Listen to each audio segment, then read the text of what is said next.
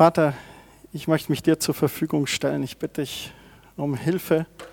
Danke, Geist Gottes, dass du führst und leitest, dass meine Zunge willig ist wie der Griffel eines Schreibers, wie es in Sprüche heißt, um dein Wort zu verkünden. Wir öffnen unsere Herzen, wollen dich sehen, wie du wirklich bist, von dir hören, wie du wirklich bist. Amen. Die Jahreslosung 2020. Letzte Woche haben wir gestartet und nach dem Gottesdienst haben mich ein paar angesprochen, Christian, jetzt hast du es aber wirklich spannend gemacht, da müssen wir ja kommenden Sonntag kommen. Gut, das hat geklappt. Wir haben es in zwei Teile genommen, weil es einfach so intensiv ist. Markus 9, Vers 24, ich glaube, hilf meinem Unglauben. Und wir haben uns letzte Woche dem ersten Teil gewidmet, dieses Ich glaube. Das Ganze ist aus einem Kontext von einem Vater, dessen Sohn besessen ist. Die Jünger konnten ihm nicht helfen, Ärzte und andere konnten ihm nicht helfen. Und er kommt zu Jesus. Jesus sagt, dem, der glaubt, ist alles möglich. Und dann sagt er diesen prägnanten Satz, ich glaube, hilf meinem Unglauben. Wir haben dann gesagt, was ist Glaube? Im Hebräer 11.1 steht eine feste Zuversicht auf das, was man hofft, eine Überzeugung von Tatsachen, die man nicht sieht. Wir haben dann auch gesagt, wie entsteht Glaube eigentlich? Wir haben in Römer 10 gesehen, Glaube entsteht durch das Hören des Wortes Gottes. Und dann sind wir ein bisschen tiefer eingetaucht letzte Woche, haben gesagt, okay, wie kommen wir überhaupt zum Glauben oder zu reiferem Glauben, zu größerem Glauben? Wir haben gehört, dass Glaube arbeitet durch das Hören des Wortes Gottes. Dass das Wort Gottes die Wahrheit ist, die uns frei setzt.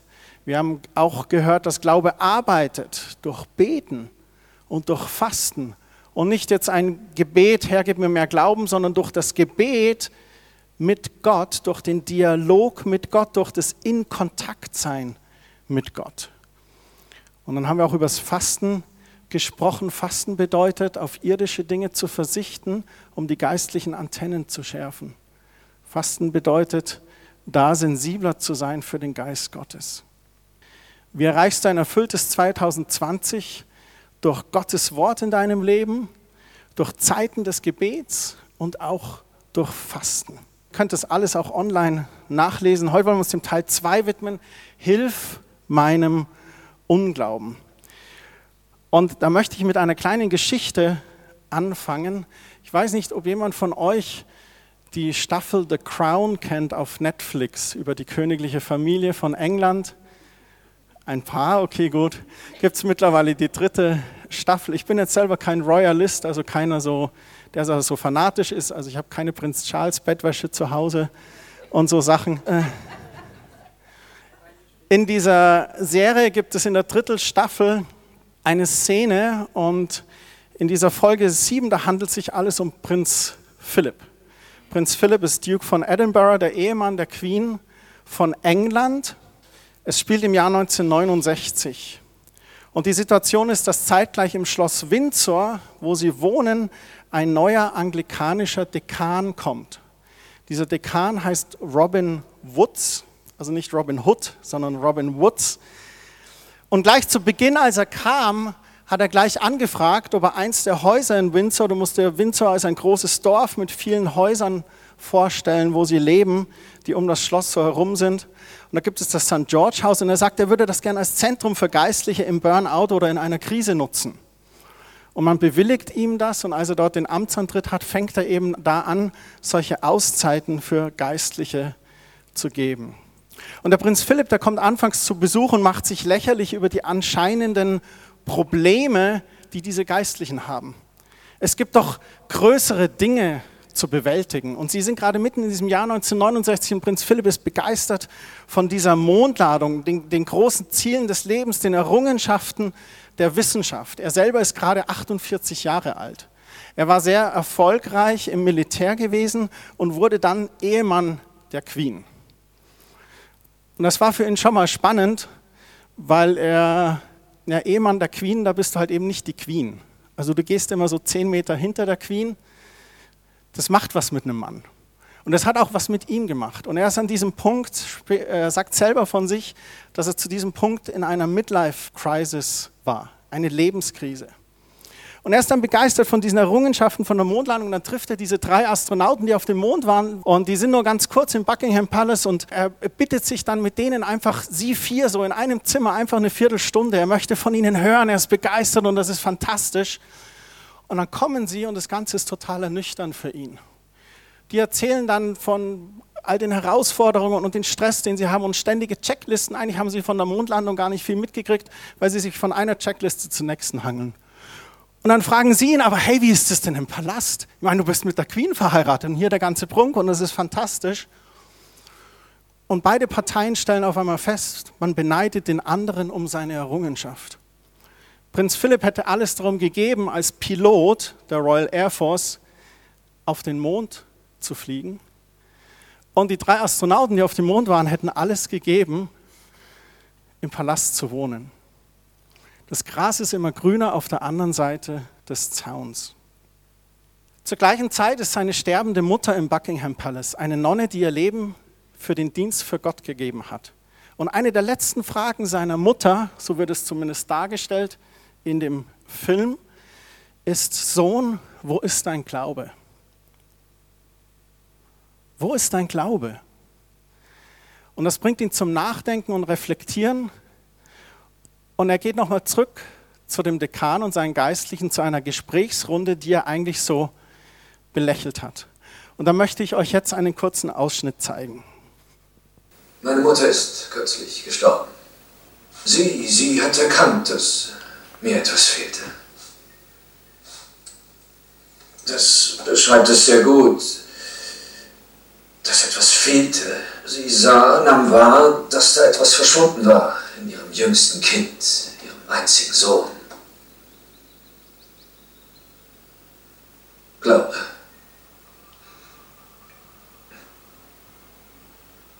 Wo ist dein Glaube? fragte sie mich.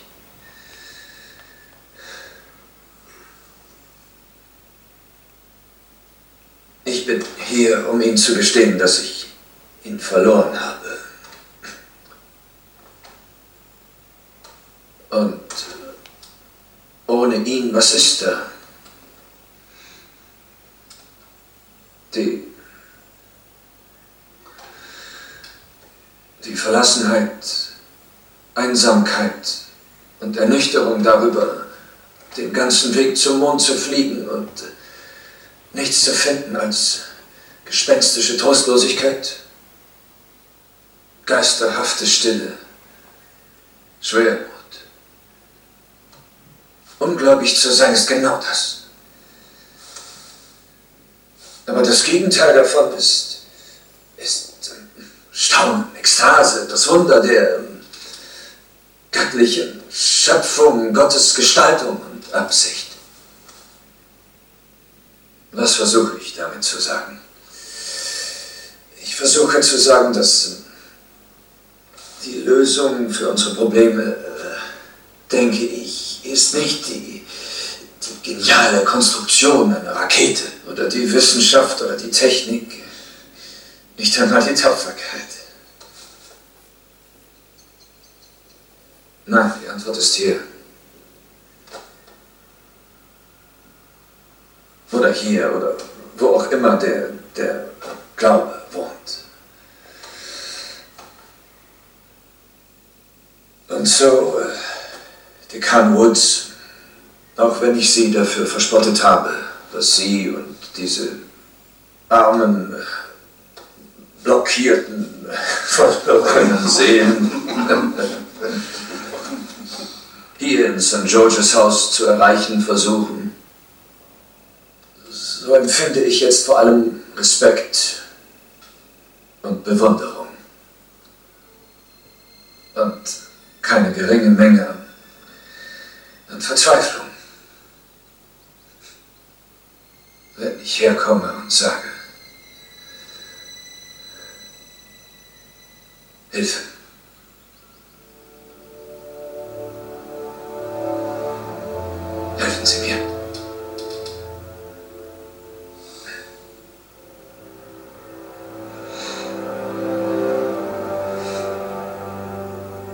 Und ich gebe zu, Auch wenn diese drei Astronauten Lob und Respekt für ihren unzweifelhaften Mut verdienen, hatte ich mehr Angst herzukommen und sie zu sehen, als wenn ich in eine verdammte Rakete gestiegen wäre.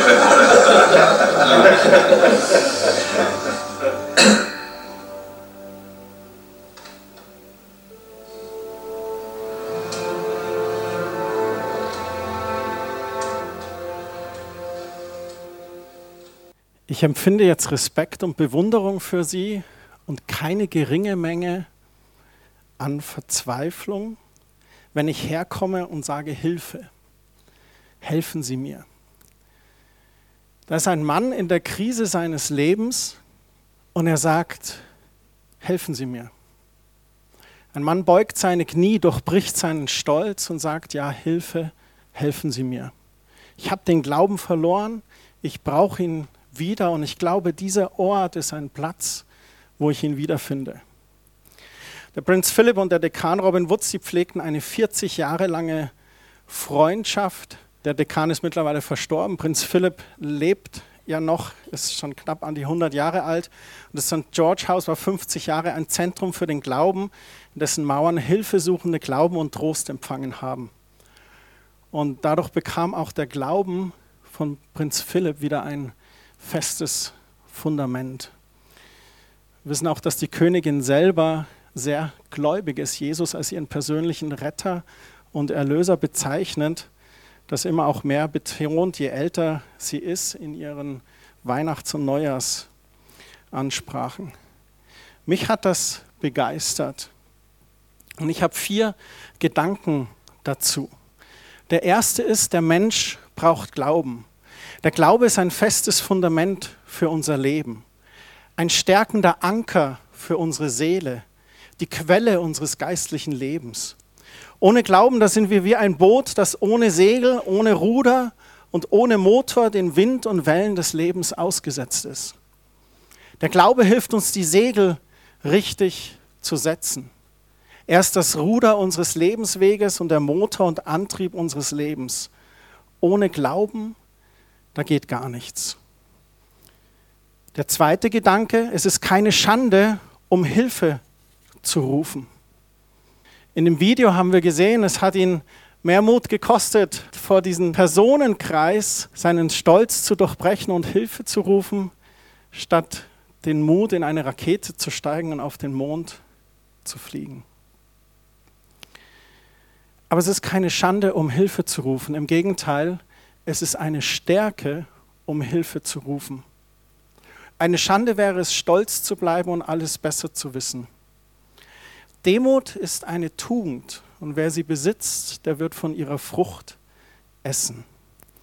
Der dritte Gedanke, Gott ist ein barmherziger, liebevoller und mitfühlender Vater, der sich seiner Schöpfung gern voller Liebe und Hilfe zuwendet. Wir haben letzte Woche schon gesagt, er ist mächtig genug, und er ist zu 100% willig zu helfen. Er hört deinen Schrei. Jesus hat den Schrei des Vaters in Markus 9 gehört und er hört auch gerne unseren Schrei. Und das vierte, und das glaube ich für uns Deutsche manchmal ein Problem, aber für Gott nicht, Zweifel sind kein Problem für Gott. Erinnert euch, nachdem Jesus von den Toten auferstanden ist, sind erst den Jüngern erschienen und Thomas war nicht dabei und Thomas hat gezweifelt. Und was macht Jesus? Er kommt extra nochmal. Er zeigt sich extra nochmal Thomas. Er widmet sich extra nochmal Thomas. Zweifel sind kein Problem für Gott. Im Gegenteil, er liebt es, wenn wir ganz ehrlich mit unseren Zweifeln zu ihm kommen. Wir dürfen keinen blinden oder rosaroten Glauben haben, so blind hinterherdackeln. Wir sollen ganz ehrlich zu Gott sein. Gott hat Söhne und Töchter, aber er hat keine Enkel. Für euch jungen Leute unter uns, ihr könnt nicht auf dem Glauben eurer Eltern leben. Ihr müsst euren eigenen Glauben entwickeln, den eigenen Glauben nähern durch Gottes Wort, durch Zeiten des Gebets und durch Fasten. Und da sollen wir auch ganz ehrlich zu Gott sein, ihm auch klagen und unsere Zweifel nennen, damit er sich uns offenbart und die Zweifel aus dem Weg räumen kann. In Markus 9, da war dieser Hilferuf des Vaters. Und in verschiedenen Übersetzungen, da heißt es, hilf mir loszukommen von meinem Unglauben oder hilf mir heraus aus meinem Unglauben. In der Hoffnung für alle heißt es, ich vertraue dir ja, aber hilf mir doch gegen meinen Zweifel. Der Vater drückt sich ganz ehrlich Jesus gegenüber aus. Das motiviert uns auch ganz ehrlich, Gott gegenüber zu sein. Und wenn du gerade zweifelst, dann rufe zu Gott um Hilfe. Die natürliche Reaktion ist oft, dass wir uns dann verkriechen oder in eine Schockstarre fallen, wie gelähmt sind. Wir Männer verstummen dann meistens, wir hören auf zu reden. Dann wissen unsere Frauen gleich, oh, was ist da los? Und dann holen sie uns aus der Reserve. Dank sei Gott dafür. Oder ein guter Freund, wenn du nicht verheiratet bist, der dann da ist und dich aus der Reserve holt. Aber wir dürfen uns nicht verkriechen, nicht gelähmt fühlen. Streck dich aus zu Gott, schrei um Hilfe. Die Psalmen sind zum Beispiel voller Gebete und Lieder, die um Hilfe schreien.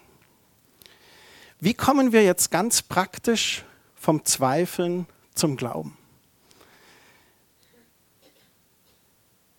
Ich möchte mit euch lesen in Hebräer Kapitel 10. Hebräer Kapitel 10 und 11 sind zwei geniale Kapitel. Ihr könnt den heutigen Sonntag nochmal vertiefen, wenn ihr euch denen nochmal widmet, heute Nachmittag oder einfach diese Woche. In Hebräer 11, da ist ja diese Ahnengalerie der Glaubenshelden und Hebräer 10 beschreibt uns oder möchte ich auch heute nutzen, darum zu beschreiben, wie wir ganz praktisch vom Zweifel zum Glauben kommen. Und wir haben schon gesagt, durch Gottes Wort, durch Gebet und durch Fasten. Aber jetzt geht es mehr um eine Herzenshaltung. Wir sind ja in einer westlichen Kultur aufgewachsen, die aufbaut auf, sage ich jetzt mal, auf griechischen Fundamenten, auf Grundsätzen von Aristoteles, auf mathematischen Prinzipien. Eine Kultur, die im Satz das Subjektiv, das Hauptwort in den Mittelpunkt stellt. Es geht immer um Dinge, es geht um Personen, es geht um Gegenstände. Hast du was, bist du was. Mein Haus, mein Auto, meine Yacht. Den gegenüber steht die jüdische Kultur. Die jüdische Kultur sieht Zahlen ganz anders. Und die jüdische Kultur hat nie den Gegenstand im Vordergrund, sondern die Beziehung. Es ist genauso, wenn du die Dreieinigkeit anschaust. Im Monotheismus, so dieser eine Gott alleine, das ist so dieser Herrschende. Hättest du zwei, dann hättest du ständig dieses Gegenüber, die Konkurrenz. Mit der Dreieinigkeit, Gott der Vater, Gott der Sohn und Gott der Heilige Geist, da hast du eine Gemeinschaft, wie eine Tischgemeinschaft. Die Wüstenväter nannten es wie einen Tanz, den sie miteinander ausführen eine innigste Gemeinschaft. Und wenn wir Hebräer 10 anschauen, dann möchte ich, dass ihr das im Hintergrund ein bisschen behaltet, dass Gott ein Gott ist, der beziehungsorientiert ist, dem es darum geht, dein Herz kennenzulernen und der möchte, dass du ihm dein Herz mitteilst. Es geht Gott eigentlich nie so groß um die, die Ziele, die man erreicht. Ihr kennt auch diesen Spruch, der Weg ist so das Ziel. Für Gott ist es gar kein Problem, Heilung zu wirken, Versorgung zu wirken, Versöhnung zu wirken. Aber ihm geht es um unser Herz auf dem Weg dorthin. Und so heißt es hier in Hebräer 10, Vers 22 in der Schlachterübersetzung, so lasst uns hinzutreten mit wahrhaftigem Herzen. Ein wahrhaftiges Herz, das bedeutet, ehrlich zu sein, alle deine Masken vor Gott abzulegen. Ich habe letztens in einem Buch gelesen, wo sich ein Seminarleiter immer einen Riesenspaß daraus macht, indem er auf Leute zugeht und er fragt sie, wer bist du? Und dann, wer bist du? Genau, dann kommt die Reaktion, Nikola. Ja, aber Nikola, wer bist du wirklich? Ich bin ich, schon sehr gut. Dann kommt dann meistens ja, ich bin verheiratet, ich habe Kinder, ich bin Kindergärtnerin, ich bin Erzieherin, ich, ähm, ähm, was bin ich noch? Ich habe ein Haus, ein Auto, ein Pferd. Nee, wer bist du? Ganz ehrlich vor Gott zu sein und alle Masken abzulegen. Bei Gott bin ich einfach Christian, Kind Gottes. Kein Pastor, kein Familienvater, kein Ex-Friseur, kein gar nichts. Ehrlich zu sein. Und dann heißt es in völliger Gewissheit des Glaubens. Wir sollen hinzutreten zu ihm, ganz ehrlich, mit wahrhaftigem Herzen, in völliger Gewissheit des Glaubens. Was ist die Gewissheit des Glaubens? Was wir gesagt haben, dieses feste Hoffen, diese feste Zuversicht auf Dinge, die wir nicht sehen, aber auf die wir hoffen. Gott zu vertrauen. Und wenn uns die Zuversicht dazu fehlt, dann müssen wir uns diese aus Gottes Wort holen. Die Wahrheit von Gottes Wort hören. Dann heißt es weiter, durch Besprengung der Herzen los vom bösen Gewissen und am Leib gewaschen mit reinem Wasser. Besprengung der Herzen los vom bösen Gewissen, damit ist gemeint, ein bußbereites Herz zu haben. Wenn wir vor Gott kommen, auch zu sagen, Herr, wo liege ich vielleicht falsch? Besprenge mein Herz, mach mich rein von einem bösen Gewissen. Und dann gewaschen mit reinem Wasser, da ist das Bild der Taufe. Du bist im Bund mit Gott. Bündnispartner, sich bewusst zu sein, dass Gott treu ist in dem Bund, in dem du mit ihm bist. Und dann heißt es weiter in Vers 23, und lasst uns festhalten am Bekenntnis der Hoffnung, ohne zu wanken, denn er ist treu, der die Verheißung gegeben hat. Dann ermutigt der Schreiber hier, halte fest an diesem Bekenntnis der Hoffnung. Ein Bekenntnis ist eine Aussage, ein Bekennen. Und was bekennen wir? Die Hoffnung, die wir in Gott haben. Und da festzuhalten. Denn er ist treu, der die Verheißung gegeben hat. Was ist die Verheißung Gottes für dich? Was ist dein Thema momentan? Was ist deine Situation gerade? Das musst du für dich beantworten. Wir gehen gleich noch in drei praktische Beispiele rein. Aber ein Ding wäre zum Beispiel, wenn dir Gesundheit mangelt, dann wäre dein Bekenntnis, dass Jesus durch seine Striemen all deine Krankheit getragen hat. Und darauf zu hoffen und daran festzuhalten und das im Bekenntnis, im Gebet zu bekennen und zu sagen. Halt fest daran und bekenn deine Hoffnung erst treu. Und Vers 35 und 36 heißt es dann, und werft eure Zuversicht nicht weg, die eine große Belohnung hat. Denn standhaftes Ausharren tut euch Not, damit ihr, nachdem ihr den Willen Gottes getan habt, die Verheißung erlangt habt. Standhaftes Ausharren. Ah. Christian, bisher war alles gut. Bisher fand ich die Predigt echt könnte man hochladen. Aber jetzt, gib mir Geduld, sofort. Ja, es benötigt Ausharren. Er schreibt hier, standhaftes Ausharren tut euch Not. Nicht nur Ausharren, sondern standhaftes Ausharren. In diesem Ausharren, in diesem Dranbleiben, seinen Stand zu behaupten und zu sagen, nein, ich glaube den Lügen des Teufels nicht. Nein, ich lasse mich nicht durch die Umstände abhalten. Ich werde an dem Bekenntnis der Hoffnung festhalten. Es benötigt Ausdauer und es geschieht selten von heute auf morgen. Da sieht man auch wieder dieses beziehungsorientierte Verhalten von Gott. Das bedeutet nicht, dass du jetzt wieder was leisten musst oder deine Beziehung ganz sauber und ordentlich sein muss mit Gott. Aber ihm ist es wichtig, mit uns in Beziehung zu sein. Jetzt sage ich was Krasses. Gott ist kein One-Night-Stand. Gott will Beziehung, Hingabe, echtes Vertrauen, Intimität, Treue. Und dann sei ausdauernd und bleibe im Willen Gottes. Im Willen Gottes zu bleiben, hat zu tun mit diesem bußbereiten Herz. Wir alle sündigen, wir alle fallen, das ist nicht das Problem. Die Frage ist, bist du bußbereit, wenn du gesündigt hast, zu Gott zu kommen, sagen, Herr, vergib mir. Und du wirst die Verheißung erlangen. Es gibt ein Zitat von Levi Lasko, er ist der Pastor von Fresh Life Church aus USA, Colorado. Ich habe das hier auf Englisch und Deutsch. Auf Englisch sagt er, The message of the gospel has never been try harder, It's always been trust the Savior. Die Botschaft des Evangeliums war nie, versuche es noch stärker. Es war immer, vertraue dem Vater. Bei allem, was wir gerade angeschaut haben, standhaftes Ausharren, den Willen Gottes tun, bußbereites Herz und dran zu bleiben, ist es nicht deine Stärke und Kraft, die die Verheißung schlussendlich zustande bringt. Nein, es ist Gottes Treue. Es geht nicht darum, noch stärker oder noch härter zu beten oder noch besser Christ zu sein. Es geht darum, dem Vater zu vertrauen. Nicht durch die eigene Kraft, sondern lass dich durch die Kraft von Gottes Wort tragen. Denn Gottes Wort ist wahr und hat die Kraft, in deinem Leben zu wirken.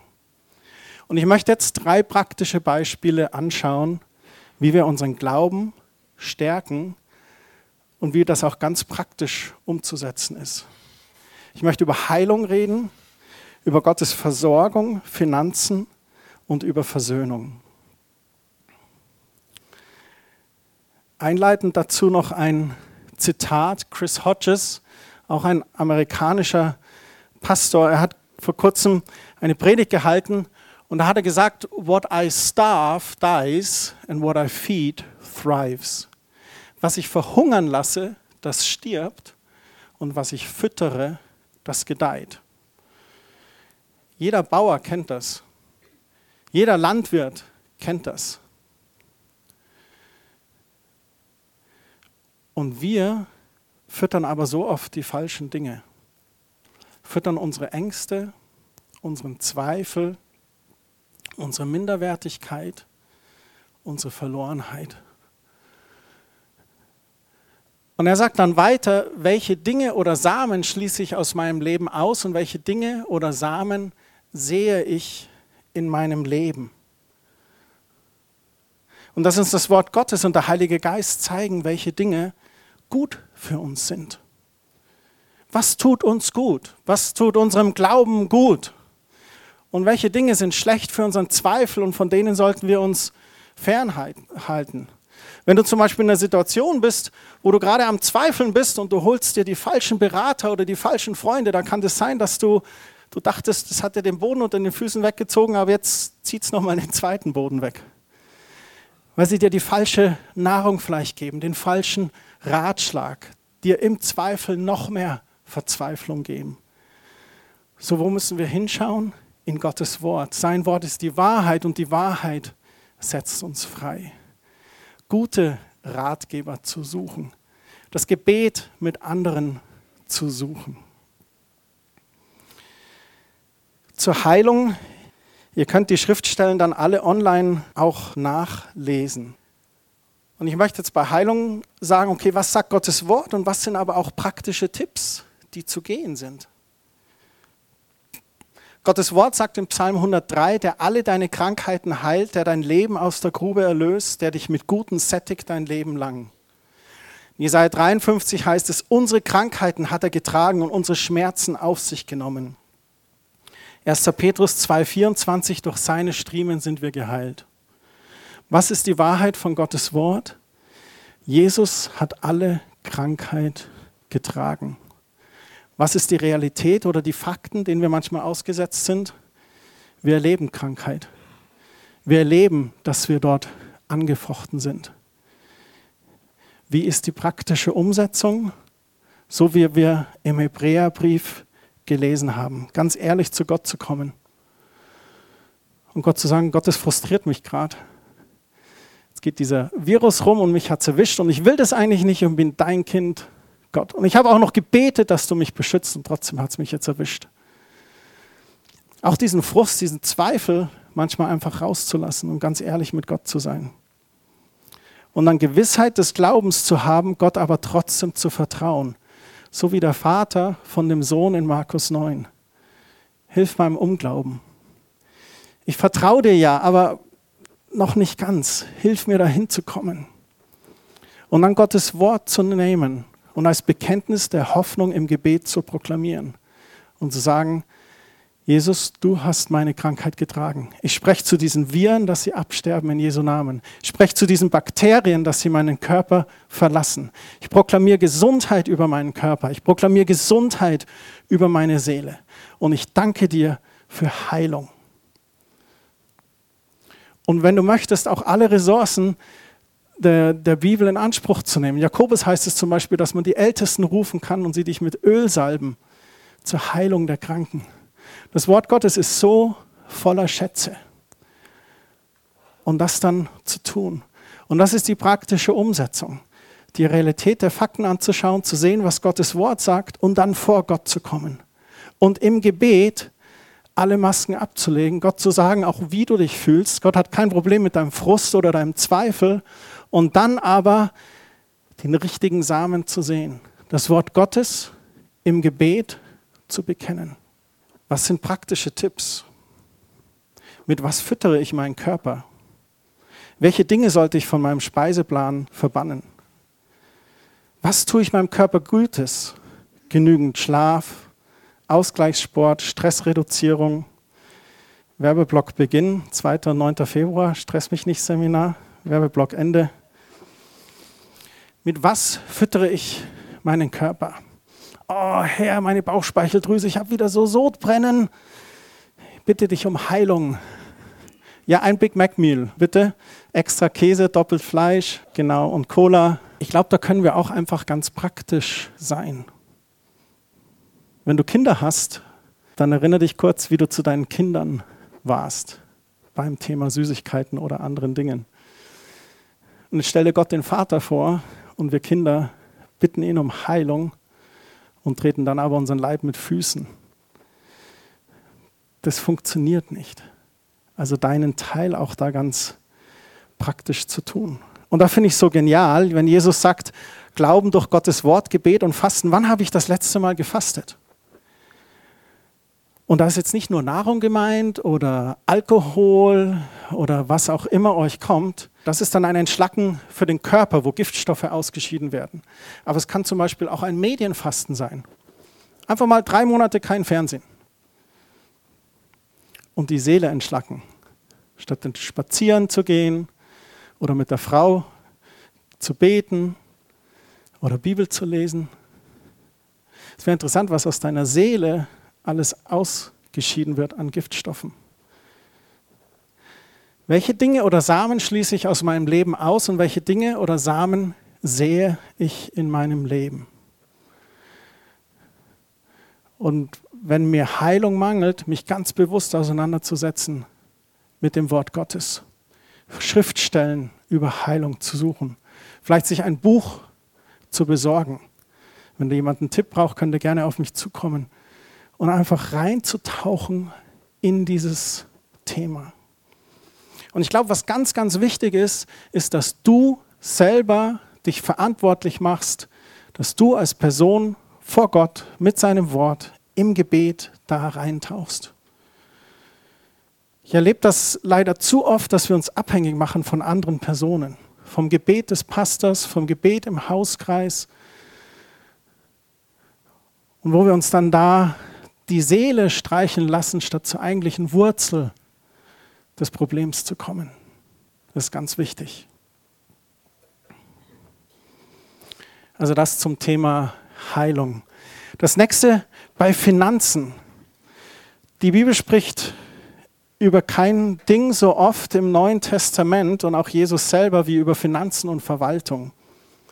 Psalm 23, wir kennen das alles sehr gut. Der Hirte versorgt dich. Grüne Auen, frische Wasser, ein gedeckter Tisch im Angesicht deiner Feinde. In Lukas 16, da sagt Jesus, kein Knecht kann zwei Herren dienen. Entweder würde den einen hassen und den anderen lieben oder dem einen anhängen, den anderen verachten. Ihr könnt nicht Gott dienen und dem Mammon. Geld gibt uns Sicherheit. Und die Bibel und Jesus weisen uns auch darauf hin, weise damit umzugehen. Ist alles korrekt und richtig. Ich habe überhaupt nichts gegen Geld. Wenn das Geld dir jedoch mehr Sicherheit als Gott gibt, dann ist die Frage, wer wirklich dein Gott ist. In Matthäus 6 in der Bergpredigt, da fragt Jesus und sagt, wo dein Schatz ist, da ist dein Herz. Wo ist dein Herz? Wo ist dein Schatz? Wer ist dein Versorger? Wer ist deine Sicherheit? Die Bibel spricht von Saat und Ernte dass das ein Prinzip Gottes ist, das niemals aufhören wird. Und an mehreren Stellen, da ermutigt uns die Bibel auch, unsere Opfergaben zu geben. In Sprüche 3 heißt es sogar, schenke Gott das Beste deiner Ernte, dann wird er deine Vorratskammern füllen und deine Weinfässer überfließen lassen. In Maleachi 3 sagt er sogar, stellt mich doch auf die Prärobe und seht, ob ich meine Zusage halte. Ich verspreche euch, dass ich dann die Schleusen des Himmels wieder öffne und euch mit allem überreich beschenke. Das ist Gottes Wort. Die Wahrheit von Gottes Wort ist, er ist der gute Hirte, der dich versorgt.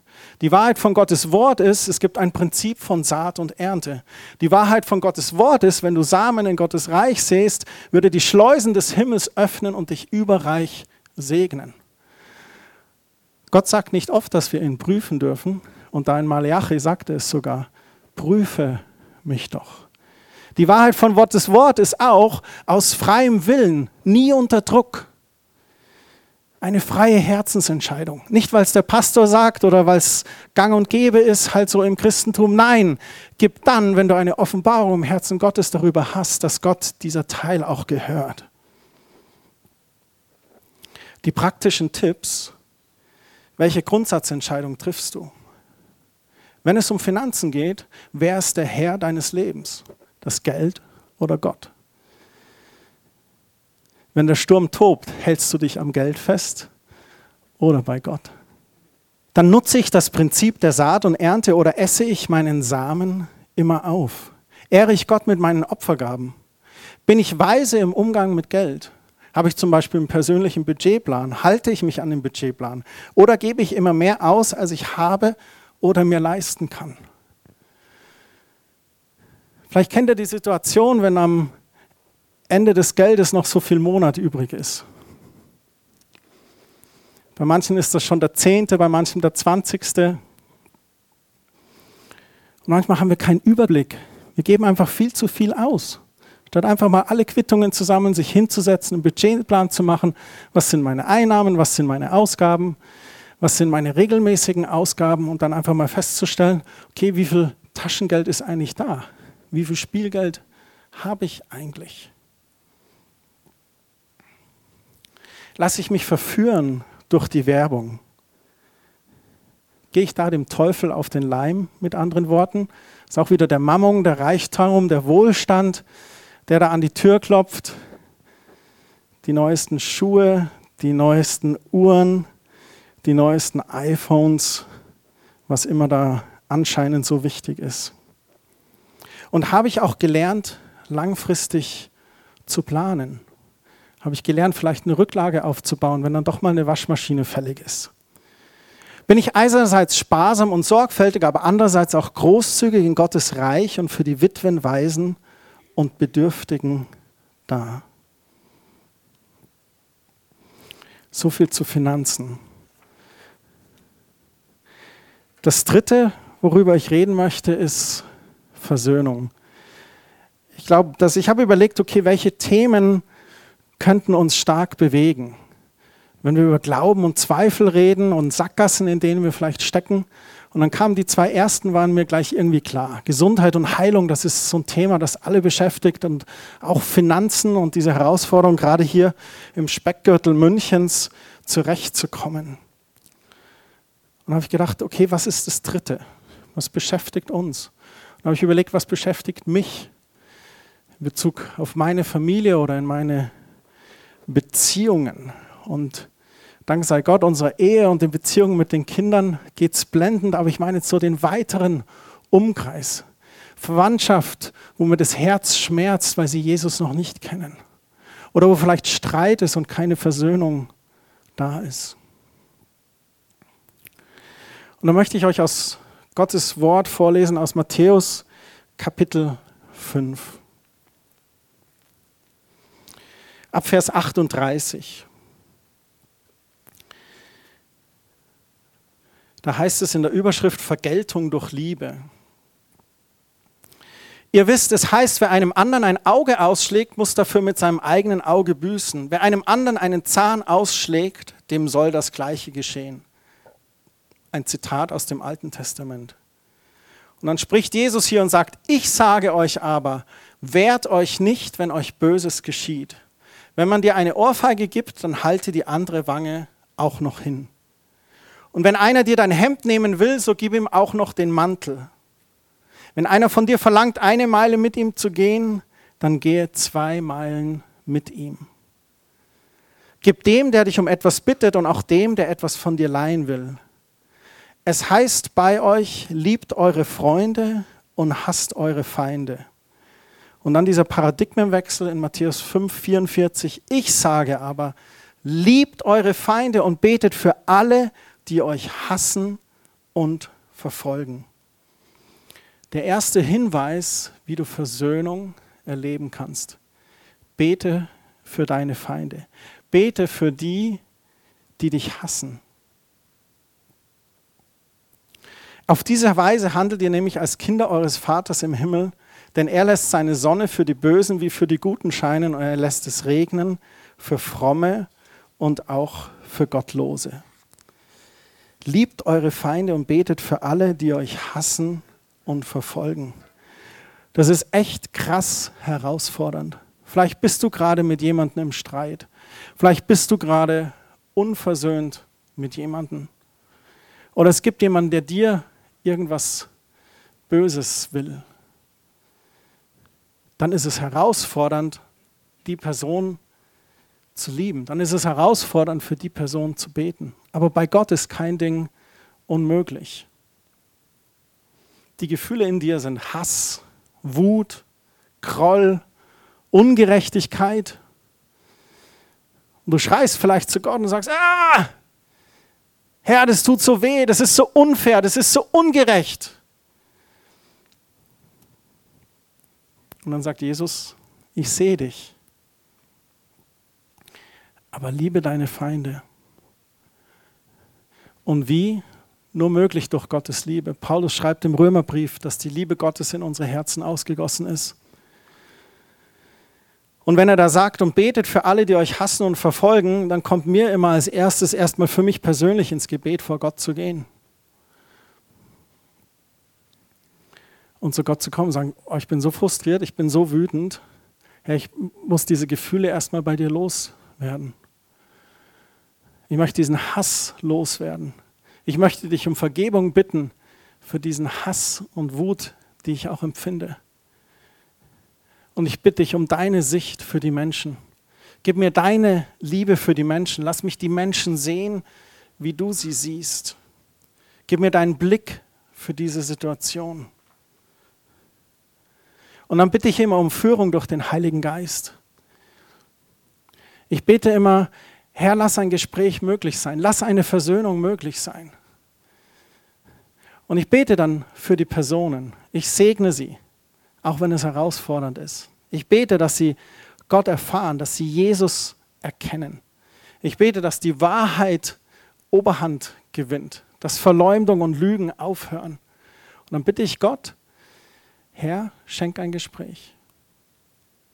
Und dann braucht es wirklich göttliches Timing und auch den richtigen Ort für dieses Gespräch. Zu oft habe ich Gespräche zu spät gesucht. Und ich glaube, es ist auch ganz wichtig gerade, vielleicht ist noch ein Gespräch offen mit deinem Vater oder deiner Mutter oder mit jemand Älterem, dann warte nicht zu lange. Sei mutig und tu den ersten Schritt.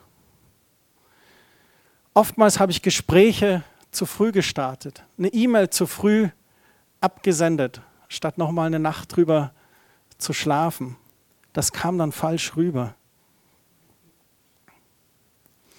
Im Kolosser 3 sagt Paulus, weil ihr nun Gottes geliebte Kinder seid, sollt ihr auch herzlich lieben in Barmherzigkeit, Güte, Demut, Nachsicht und Geduld.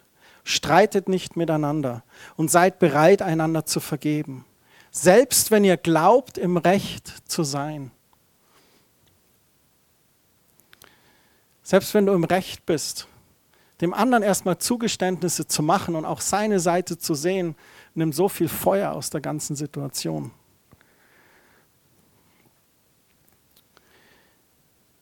Und dann sagt er eben, selbst wenn ihr glaubt, im Recht zu sein, denn auch Christus hat euch vergeben.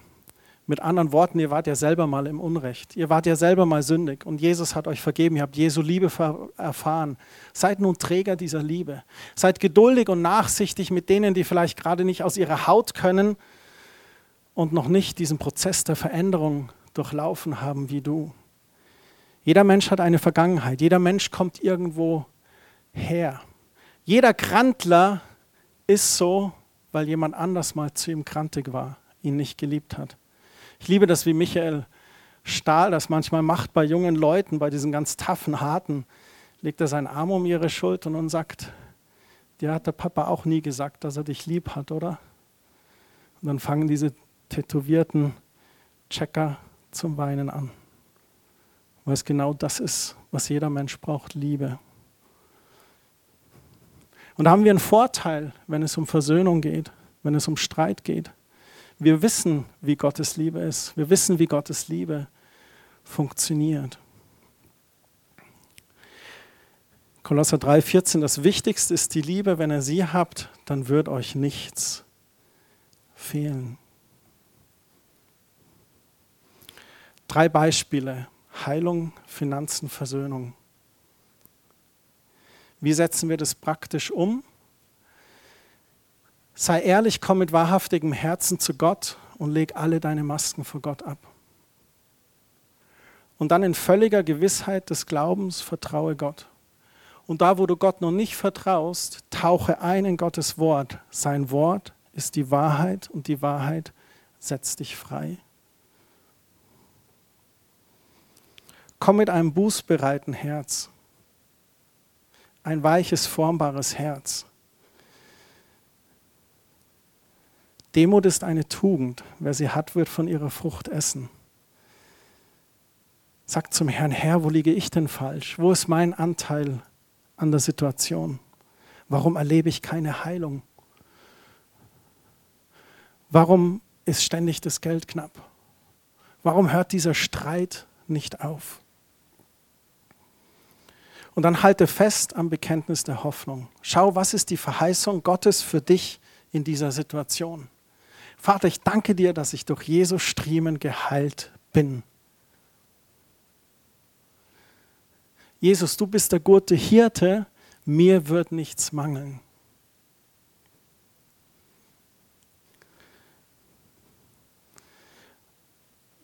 Und dann mit standhaften Ausdauer halte dran fest, den Willen Gottes zu tun und die Verheißung zu erlangen. Ich bete, dass 2020 echt ein Jahr des Segens ist für uns und ein Jahr des Glaubens. Und ich bitte euch zu reflektieren und wirklich zu verinnerlichen, wie ist deine Zeit mit Gottes Wort? Es ist wirklich das Fundament und die Basis von allem für uns als Christen. Wie ist deine Zeit im Gebet mit Gott? Welche Zeiten des Gebets hast du es? Das Tischgebet reicht in 2020 nicht, um zu überleben als Christ in den Stürmen des Lebens und den Brandpfeilen des Teufels. Und wo ist vielleicht ein Punkt, sei es Mammon oder Medien oder Alkohol oder irgendwas anderes, ich schaue jetzt gar niemanden absichtlich an, ich versuche einfach hier so, ich schaue mich selber an. Was ist es, Christian, wo du fasten müsstest? Was ist es? Wo dein Herz zu sehr dranhängt? Dein Verein, dein Sport, FC Bayern, Eishockey, was immer, ich, ich, ich weiß es nicht. Was immer es ist. Und da brennt unser Herz als, als Pastoren und auch als Gemeindeleitung, dass ihr da 2020 echt ein gesegnetes Jahr erlebt. Ein glaubensreiches Jahr. Und geniale Offenbarungen aus Gottes Wort habt. Ich bete, dass da, wo vielleicht Sackgassen sind, dass echt der Knoten platzt und ihr durch den Heiligen Geist diese Offenbarung habt und sagt, genau das ist es.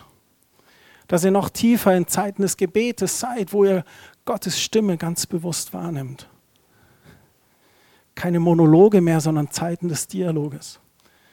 Und zu fasten, auf Dinge zu versichten. Und Männer seid Priester eures Hauses.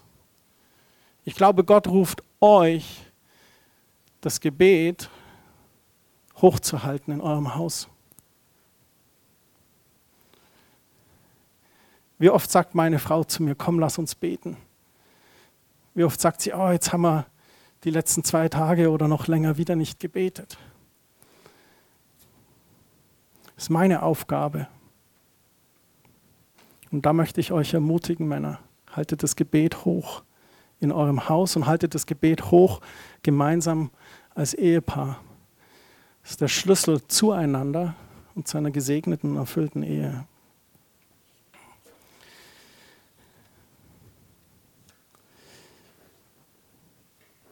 Ich glaube, hilf meinem Unglauben. Herr Jesus, ich danke dir, dass du treu bist und dass wir auf dich auch hinschauen dürfen, wie es im Hebräer 12 heißt. Wir dürfen hinschauen auf Jesus, den Anfänger und Vollender unseres Glaubens. Wenn wir auf dich schauen, ist uns alles möglich. Du bist der Anfänger und Vollender unseres Glaubens. Und Herr, wir wollen uns dir ganz bewusst hingeben. Wie dieser Vater in Markus 9. Wir sagen, wir glauben ja. Aber da, wo wir zweifeln, da hilf uns im Unglauben, hol uns aus unserem Unglauben heraus. Und ich bete für uns als Gemeinde für einen Hunger nach deinem Wort wie nie zuvor. Für einen Hunger nach Gebet und Lobpreis wie nie zuvor. Ich bete, dass der Freitagabend, dieser Lobpreis- und Gebetsabend ist erfüllt von deiner Gegenwart und dass wir dich, Gott, dort erleben. Danke, dass du sprichst zu uns als deinem Volk. Und Vater, ich proklamiere Heilung und Gesundheit über jeden Einzelnen, der heute Morgen hier ist. Heilung und Gesundheit über jeden Einzelnen, der zu Hause ist und herausgefordert ist. Ich bete für unsere Seelen, für Heilung und Gesundheit. Ich bete, dass Depression geht in Jesu Namen, dass Angst weicht in Jesu Namen. Und dass wir eine Offenbarung haben über deine Liebe und den festen Anker für unsere Seele, der deine Liebe ist für uns. Und dass wir uns von nichts fürchten müssen, weil du einen Geist der Kraft, der Liebe und der Besonnenheit uns schenkst. Ich danke dir, dass du uns versorgst dieses Jahr, dass 2020 ein Jahr ist, wo wir zurückblicken können und sagen, ja, der Herr ist treu, er hat versorgt. Jeden Einzelnen. Ich danke dir auch, dass du Quelltor versorgst in allen Bereichen. Danke für diese Heimat, die du uns geschenkt hast. Und Herr, ich bete für Versöhnung in unsere Familien. Ich bete für die in unseren Familien, die dich, Jesus, noch nicht kennen, dass du wirklich Zugang zu ihren Herzen bekommst. Ich bitte dich, dass du uns die richtigen Worte und richtigen Taten schenkst, um Salz und Licht zu sein. Ich bete, dass sie Träume haben von dir, dass, dass andere Personen, andere Christen ihnen ein, äh, ein Licht sind und Salz sind, um dich, Herr Jesus, zu zeigen. Mein Herzenswunsch ist, dass keiner verloren geht von unseren Familien, dass jeder errettet wird, dass du jeden erreichst, Vater. Und schenk du Versöhnung, wo Streit ist. Heile du unsere Ehen, heile die Beziehungen untereinander in Jesu Namen. Amen.